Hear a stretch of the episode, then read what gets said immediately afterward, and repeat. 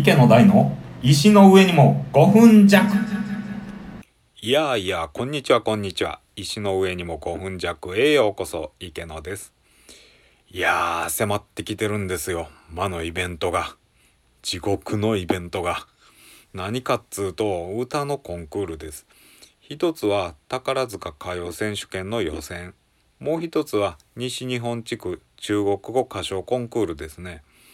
池の別に歌手になりたいとか歌がうまいってわけでもないんですけど、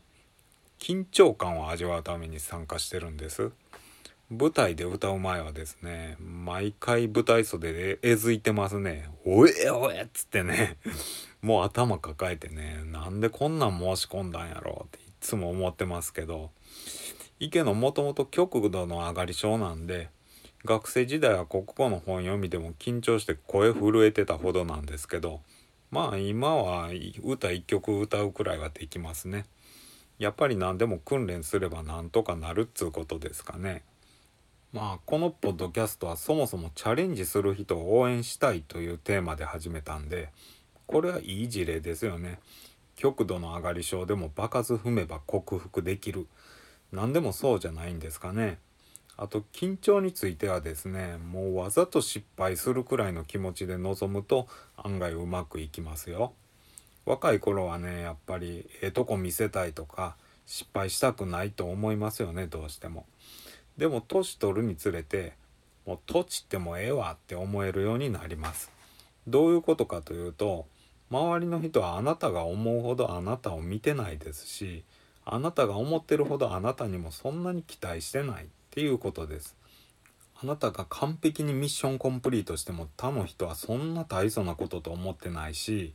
逆にあなたが失敗しても誰も気にしてないですよ。例えば歌だけじゃなくていろんな場面ですぐ緊張する人いますよね。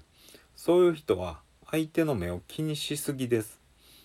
他人に対する関心なんてみんなほどほどですよ。だからいつも通り自然にしてればいいっていうことです。まあこれ最近池野が歌唱コンクールで学んだことですね。とはいえやっぱりええ結果出したいっていう煩悩は完全に拭いされませんから本番えずくわけですよね。これ煩悩捨てたお坊さんとかだと緊張しないんですかね。ええ格好したいっていう欲がないわけでしょ。1万人くらい入った武道館にお坊さん放り込んでほら一曲歌えっつったら普通に歌いきるのかな。もしそうであればすごいですよね。ゴルフとかボーリングとかああいうプレッシャーとの戦いのスポーツは全部坊さんからスカウトしたらええのとちゃうかということですね。でもこの緊張っちゅうもんはですねどれほど訓練してももしくは修行でおかしな境地に達してもですねなくなりはしないみたいですね。というのはちょっと前にテレビで和田アキ子の密着ドキュメントを見てたんですがまあ、何を見てんねんっていう話は置いといてですね見てたんですよ和田アキ子のドキュメントを。ほんだらですねコンサート前の楽屋で和田アキ子がこうガタガタ震えてるんですよ。スタッフが水渡したら震えてコップから水がドボドボこぼれてましたね。で毎回こうなると和田アキ子が言うんですよ。何百回は爆発踏んでもコンサート前は震えが止まらんと。あの和田アキ子ですらそうなんですよ。和田アキ子に比べたら我々みんな小動物ですよ。小動物だからビビるのは当たり前ですよね。だから緊張なんてもんは誰でもすると思えばちょっとは気が楽になるんじゃないですかね。で話を最初に戻しますけど歌のコンクールには行けの緊張感を味わうために参加してます。